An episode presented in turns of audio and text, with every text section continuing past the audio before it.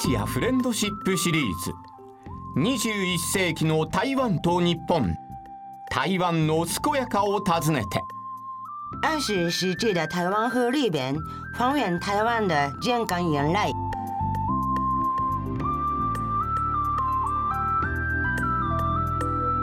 皆様いかがお過ごしでしょうか？台湾大好きアナウンサー山本直也です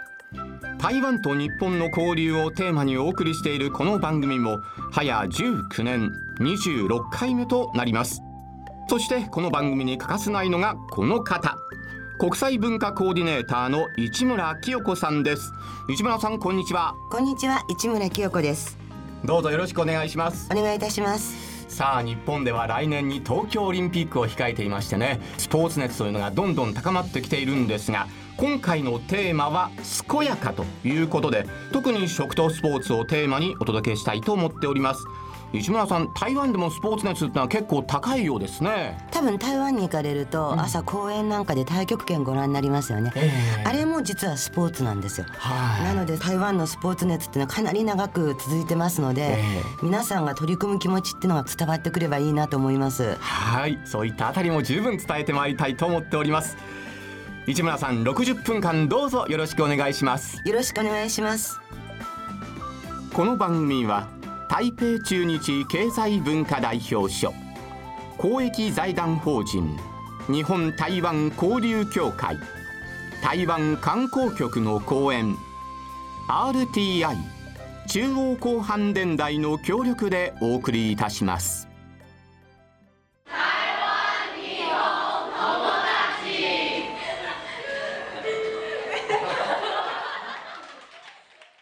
さあ番組のスタートはすっかりおなじみですね。日本における台湾の顔日本での大使館機能を担う台北駐日経済文化代表所代表の謝長廷さんからですね。スポーツにも造形の深いシャ代表に今回もお会いしてまいりました。台湾と日本の観光はスムースに進展しております。昨年台湾と日本の間に観光の往来者数は680万人。その中に台湾から日本への訪問客は480万人。日本から台湾への訪問客は200万人です。日本からは伸びる余地があります。今年5月には富山で台湾観光サミットも開催されました。2020年までに年間往来者数は800万人の目標を目指し富山宣言が発表されました。つまり2020年に往来者数は800万人を目標とします。それも期待しております。また最近ね台湾から日本の主要都市に直行便の路線が拡大しております。7月から青森から台湾の桃園に定期便が開催されました。また松山からの桃園に定期便が開港されました。日本の地方の方々も気軽に台湾へ旅行に出かけることができるようになります。やっぱり国際交流は航空便が一番大事です。航空便がなければね何も交流できないですね。来年はいよいよ日本の東京オリンピック・パラリンピックが開催ということなんですが代表はスポーツにも大変関心が深くいらっしゃって、さらにすごいスポーツをなさってらして金メダルもお取りになったというお話なんですけど。機械体操の選手でした。釣り輪が得意です。試合の金メダルを取ったことがあります。後になってね世界レベルの差を実感しまして諦めました。私自身はスポーツにね大変興味が持てます。私台湾の高尾市の市長を務めた時ワールドゲームの主催権を取りました。また私機械体操の他に太極拳とかねヒップパップというえなんです。よね太極拳と融合して自分が流体太極を作りました。今でも埼玉県の越谷の健康センターで教えています日本のオリンピック・パラリンピックには台湾は世界各国と同じね選手団を派遣しますこの台湾の選手が世界一流の選手らと同じ舞台で共に競技に参加することは台湾の選手にとって非常にいい経験になりまた今後の成長にもつながります。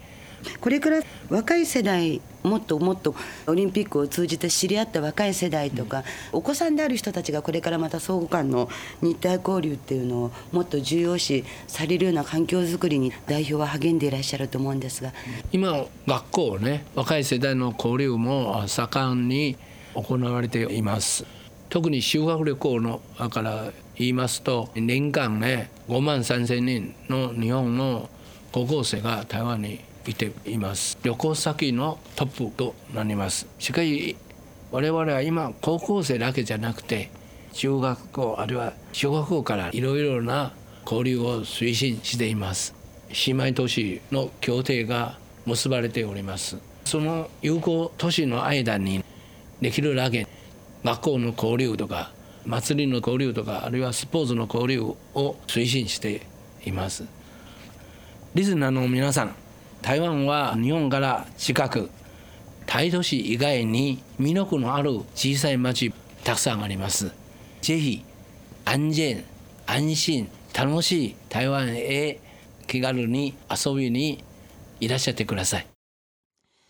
代表ものすごくお元気で、えもうスポーツもガンガンなさってて、うん、機械体操で金メダルをお取りになったって話を伺ってとてもうんそうなんだろうなって思いとあと今太極拳とヒップホップを混ぜ合わせた太極拳ヒップホップを考案されて、ええ、埼玉の方で教えられてる。そうなんですってね。あれすごかったですよね、え、実際に私たちの目の前でちょっとやっていただいたんですよね。ただもうなんか動きが分からなくて 結果的にこれは次につなげるということで終わったんですけど本当にいつも熱気あふれるシャア代表大好きです。今回もシャア代表ありがとうございました。さて最近の台湾経済はどうなっているんでしょうか番組でも毎回お世話になっている日本経済新聞台北支局長の井原健作さんにお電話がつながっています早速なんですがまずは現在の台湾情勢から教えていただけますか？現在台湾ではですね、えっと、来年1月11日ちょうど半年後に迫った台湾の総統選に向けて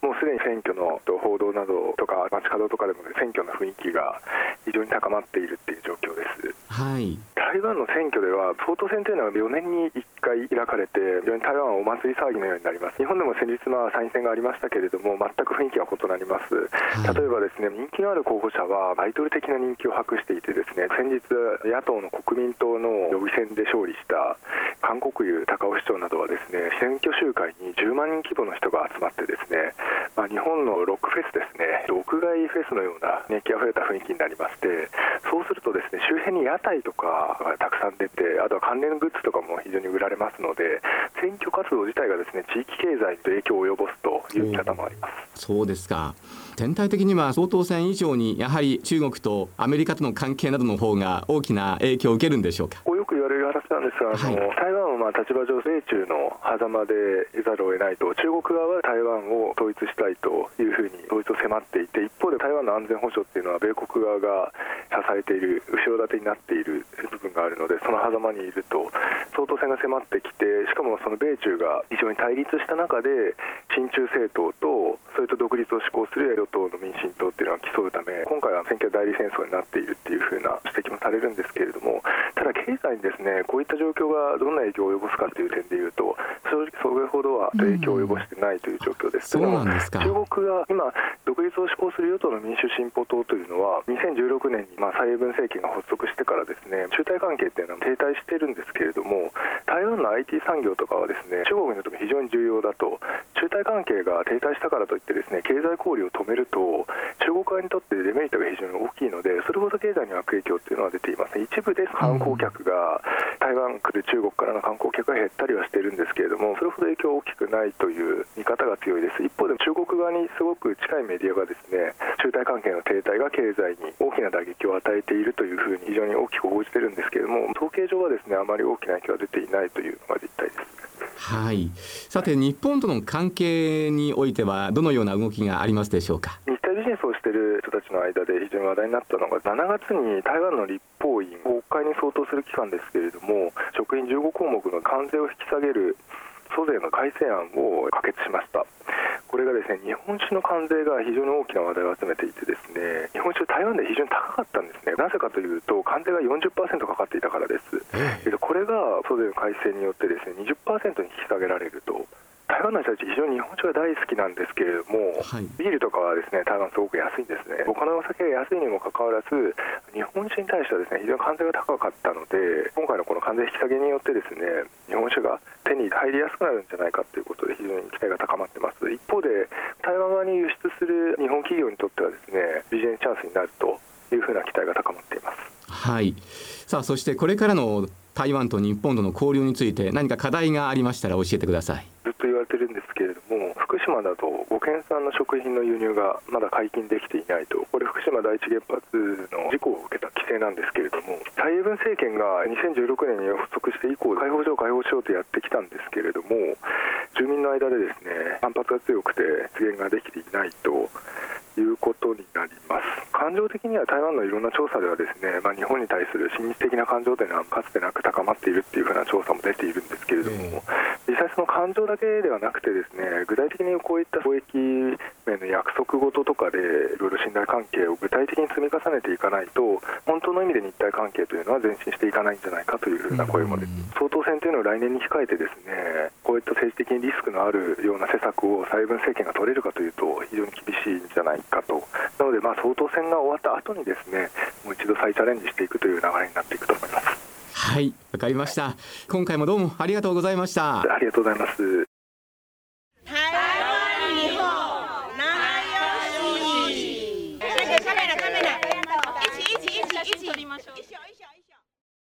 皆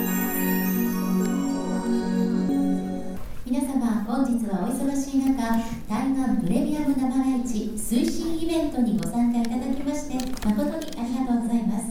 台湾を代表するフルーツであるライチはちょうど今頃毎年6月に旬を迎えます。台湾ライチが安全で高品質であることさらに美しい今お聞きいただいていますのは6月24日に東京で行われた台湾プレミアム生ライチ推進イベント2019の模様です。市村さんライチと言いますと本当にみずみずしくって美味しい果物ですよね。そうなんですけどねライチって結構運ぶのが大変なんですよ、うん、で楊貴妃が食べてたっていう時も周りを全部氷で囲って持ってくるっていうとにかくライチ自体は変色が激しいのでええ、ですぐに皮も黒くなっちゃったりとかしますでしょ、はい、日本だとそちらの方が馴染みがありますかね。ね。開けるとパサパサしてたり、うん、新鮮で生って、まあ、要するに取れたてですよね、はい、そういうライチって本当はすごく鮮明な赤なんですよ、うん、それが、まあ、日本で召し上がれるってことはすごく画期的なことで、え、それにまあいかに苦労されてきたかっていうのが台湾の技術の部分でもすごく躍進されてるなっていうのがもう伺い知れることですですよね。はい。台湾の工作機械部品メーカーとそれから大学とかですね、まあ、いわゆる産官が一緒になってその技術を開発したということのようですね。そうですよね。台湾って本当は農業としてはすごいいろんなものを持ってらっしゃるから逆に言うと官も民も大学もいろんな意味で協力して、うん、どんどんどんどん世界中に美味しさを知っていただくといいかもしれないと思います。えー、はいそうした美味しい果物が日本にどんどん輸入されてくる時代が来るかと思うんですが台台湾の果物も含めた台湾と日本の貿易交流の実情や豊富について台湾貿易センター所長の陳英慶さんに伺っています。去年の日台の貿易総額はもうすでに673億米ドル超えています。これは非常に大きい数字でございます。非常に盛んになっていまして各産業非常に大きい貿易数字が出ております。それは一つですね。台湾は日本と同じようにものづくりですね。成長してきました。今現在の台湾の製造業ですね。非常に品質のいいもの。技術力の持っている会社たくさんあります。ですので日本の産業界に非常に合理的な商品供給ができています。サプライチェーンの一員として日本の産業界に入っています。台湾企業もねここ数年たくさんの企業はね日本に来ています。最初は IT 産業中心とした台湾ってね大きい上場企業ほとんど日本にね現地法人を作りました。今は IT 産業のほかにね機械産業ケミカル生活産業フードビジネスも最近のタピオカみたいなねたくさんの企業来てましてですねおよそ400社以上来てます。日本の農産物は、ね、非常に発展してまして我々もですね台北でよく日本の美味しい桃やリンゴは美味しく頂戴してます。で一方台湾もですね日本と違って台湾は亜熱帯。で亜熱帯オンリーのフルーツたくさんあるんです。台湾もね技術が進んでいて非常に美味しい台湾産のフルーツですね。海外に輸出しています。で日本ではですね非常に人気があるのはマンゴーパイナップル。そして歴史のあるバナナ。本当にねその他にですねまたいくつ面白い商品があるんです。ただしまた認知度が低い。それは少し PR して認知度はね高めていったら消費者に受け入れられると思います。例えばライチ。ライチ冷凍ライチじゃなくてフレッシュ。生のライチでとっても美味しいです。みずみずしくてですね。美味しいものですね。もう一つですね。ジュージュベ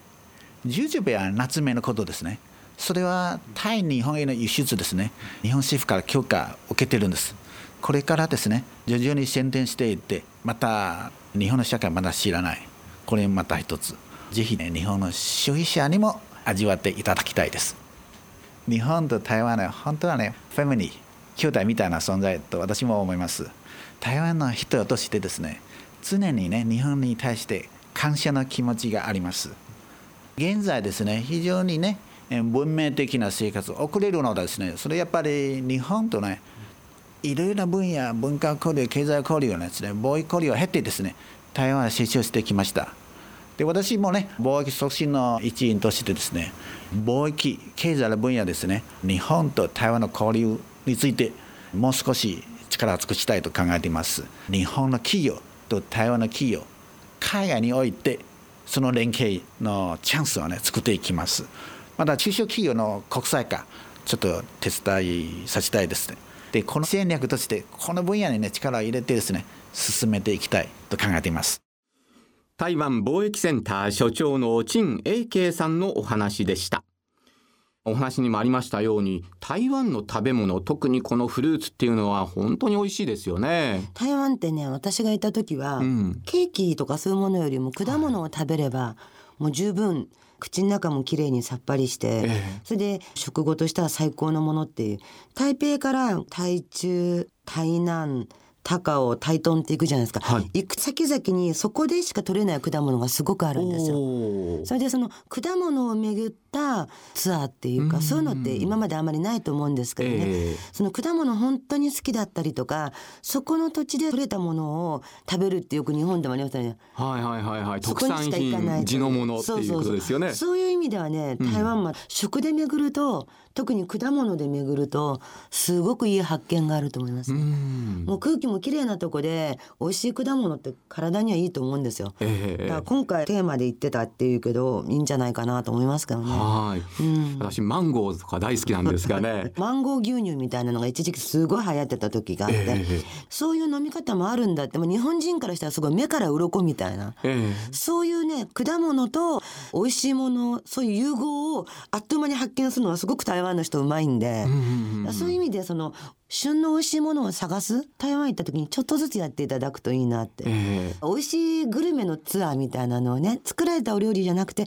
自然なものと相対峙するようなそういうのをちょっとなさるといいかなと私なんかは思います。はいぜひやってみたいですね、ええ。今回は日本首都圏の中の台湾を探してということで本日横浜の中華街にやってきましたこの横浜中華街をですね久しぶりに市村清子さんと一緒に歩いてみたいと思います市村さんよろしくお願いしますこちらこそよろしくお願いします。スタジオ以外珍しいです。そうですね本当久しぶりですもんねね、いろないろと見ると楽しく回ってみたいですね。はい横浜中華街というともうねいろんな中華街が日本にありますがやっぱり最大規模ですかねそうですね。神戸とか長崎とかありますけど、こちら一番大きいことで。やはり有名ですし、すごく世界でも知られてるチャイニーズタウンなんだなと思いますね。中華街の東門にあたります朝陽門を出ましてまっすぐぶらぶらと少し歩いたところに三叉路があります。そしてこの三叉路を左に曲がってまっすぐ歩いていくと鑑定廟があるということです。中華街のお戻りしたですが、不送払いただいまタイムサービス、4秒見て500円です。花文字いかがでしょうか。開運の花文字、縁起物の花文字です。日本で台湾体験をということになりますと何といっても中華街ですね中華街は日本各地に大小様々あるんですが何といってもやはり横浜およそ150年の歴史を持ち神奈川県横浜市中区に位置するこのエリアにはなんと600軒以上の店舗がありまして神戸南京町長崎新地とともに日本三大中華街とされています。中でも最大規模を誇る横浜中華街には飲食店やお土産屋さん雑貨店だけではなく関羽を商売繁盛の神様として祀った鑑定廟やあらゆる神様を祀った魔祖廟もありまして大切な信仰の対象となっています。横浜中華街をぶらぶらと歩いて私たちは横浜魔祖廟の前にやってきました。市村さんやはりマス廟と言いますと赤や青や緑や黄色なんか絢爛豪華な門が出迎えてくれますね。これはね同じなんですよ。鑑定廟もそうなんですけど色を使うことによって神様の居場所を示すのである意味中華圏の廟はこれだけ派手なんですよね。はい。縁結びの神様がいらっしゃいます台湾のマソ廟なんかと比べるとどうですか？ちょっとやっぱり違いますよね。あっちはもう古いですからね、うん。こちらまで新しいんで綺麗ですよ。ね あと人があんまり来ないんで参拝の方が。そういう意味では台湾とは違いますよね、台湾は24時間人がいらっしゃる気がする、確かにひっきりなしにね。そうですね、えーお参りにいらしてますもんね、真正面1からここ5までね番号が書かれてあります。順番にやってください。あそして線香は5番目3番終わったら次神殿の中に入ってくださいね。はいどうぞ。マサ様はね海の神様です、漁師の皆さん。の安寧を祈る神様そして多分台湾に行かれたことがあるん。であれば恋愛の神様の月下老人とか、そういう土地の神様とか安産の神様とかいろいろな神様とご一緒に、まあ、鎮座してるということですね。続いては鑑定廟にやってきましたやはり中華街の中心と言える場所なんでしょうかね市村さん。古いですよね、もう三国志の関羽さんを祀った廟なんですけどね、うん、商売繁盛。台湾の皆さんはこの鑑定廟にはどういう時にお参りになさるんですねか、どういう時じゃなくて生活の一つなんですよ。だからあの普段の中に台湾に行って思いません？いつも廟が人がいっぱい、困ったことがあったり心配事があったりすると神様に聞きに来て回答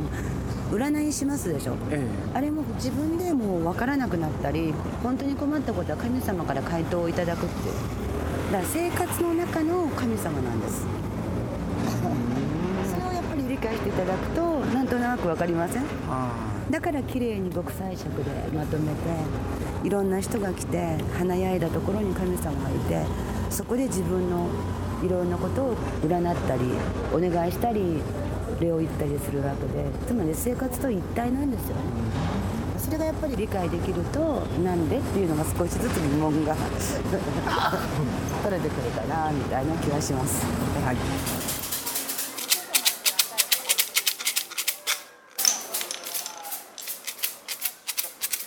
市村さんとともに私も占いをやってきたんですけれども。そうですね。はい。その日風邪をひいていたせいでしょうかね。何かね占いの結果ねいいことがなかったんですよ。中華圏の人の考えで神様ってその占う方の体調もご覧になると、え体調が悪い時はここにいないで早く帰りなさいっていう意味も含めてありますよね。だから神様との対話をしながら神様からの回答をいただくっていうのはポエっていう半月型のやつを占うんですけども、ええ。神様と対話をするって意味だから多分神様が心配したんだと思いますよ。3ヶ月経つとねええ。また更新されます。そうですか。神様リニューアル。お気遣いをいただきだとそうそうそうそう。だから今元気な山本さんが言ったらめちゃめちゃいいことを神様が教えてくださるかもしれません。はい。近いうちにまた行きたいと思います。そうですね。はい。そして近くにはですね中華学校もありましたね。そうですそうですね。古いですね。横浜中華学校ね、東京の中華学校と同じぐらいですね。神戸にもありますけどね、ええ。うん華僑のお子さんたちが昔はすごくいらして、まあ、日本語を学ぶっていう目的もありますけど自分たちの大事なアイデンティティである中国語を学んで両方の国に尽くそうというそういう意思も働いてできた学校ですから、え中華学校はパワフルですよ。うちの息子も言ってましたけど、え 今ちょうど工事中でこれから良くなりそうですね、うん、あれね驚いていただきたいのはあれ全部はい。華僑さんからの寄付です。あそうなんですか。ええ全てそうです、ん。学校の設備から建物から全う部ん皆さんがいろいろとお金を集めて東京中華学校なんかは全部そういうふうにして建ててますね。そうなんですね。横浜もそうですね。はい、うん。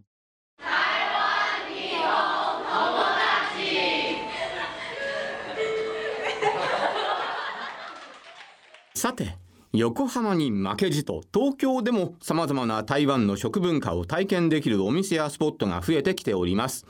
今回はその中でも台湾の伝統的な糖菓が食べられると評判の東京豆花工房さんにエッセイストで俳優の人とたえさんとお邪魔しました。ここはトーパというもう台湾ではおなじみのスイーツを売ってらっしゃるところなんですが。そうですね。もう本当に昔からある伝統的な台湾のデザートというかおやつみたいな感じで小さい時からちっちゃい子だって朝ごはんで食べる人もいますし夏は冷たくして食べて冬はあったかくしてとかっていう形でいろんな材料を一緒にミックスさせて食べるのもいいですし純粋なピュアなの豆腐だけを楽しむのも一つなので本当に私にとってもすごい懐かしいものです。日本でいうと多分おぼろ豆腐みたいな、そんな感じの本当にちょっとその味のついてないでも大豆の香りのするお豆腐があってそれをシロップに入れて、ちょっとスプーンですくって食べるような感じですかねあそうこう言ってるうちにはい、トーパがやってまいりました。はい、私が温かい方です。当に温かいですね。あ本当だ、えー、では早速いただきましょうか。はいいただきますはい、いただきます。全のせです。いや、これはなんかワクワクしますね。じゃあいただきます。うーんと懐かしいようなそんな感じがしますよね。なんか昔食べたような。またそれがね蘇ってくるような、そんな感じがします。なんかねこれがほっこりしますね。ここ多分67年ぐらいじゃないですかね。それこそ台湾のパイナップルケーキええ。有名で来てでその後にマンゴーかき氷だとか、であとはこういう豆腐に始まって最近は本当にどこにでもタピオカドリンクがあるっていうような感じで一大ブームになってると思うんですけど、はい。こんなに手軽に台湾のデザートが食べられるようになると嬉しいですねやっぱり。うん。こんな時代が来ると思ってましたか？思ってなかったですね。こちら2015年の12月からオープンしています。はい。その頃からどんどんお客さん増えてらしてありがたい限り平日もこうしてひっきりなしにいらしていただくような状況なので土日は本当にちょっと行列になってしまって申し訳なかったりするんですけどありがたいお話。ですはい。あとお客様拝見してますと若い方から年配の方まで、なんか客層の幅が広いですね。そうですね。本当にあの女性の方ももちろん多いんですけど、男性一人でいらっしゃる方とかも結構いるんですよ。それこそ会社のお昼の代わりとして召し上がっていただく方とかも、うんいらして常連さんも多いんで嬉しいことですね。じゃあやっぱりここ数年ではい。台湾のはい。認知度がぐっと高まって訪れるようになった人たちも多いように感じます。うん、それは本当感じますねこの数年で一気にトーファーっていうもの自体もですけどトーファーって言えば分かるっていうような状態にはやっぱり4年前と今ではだいぶ違うんじゃないかなって思います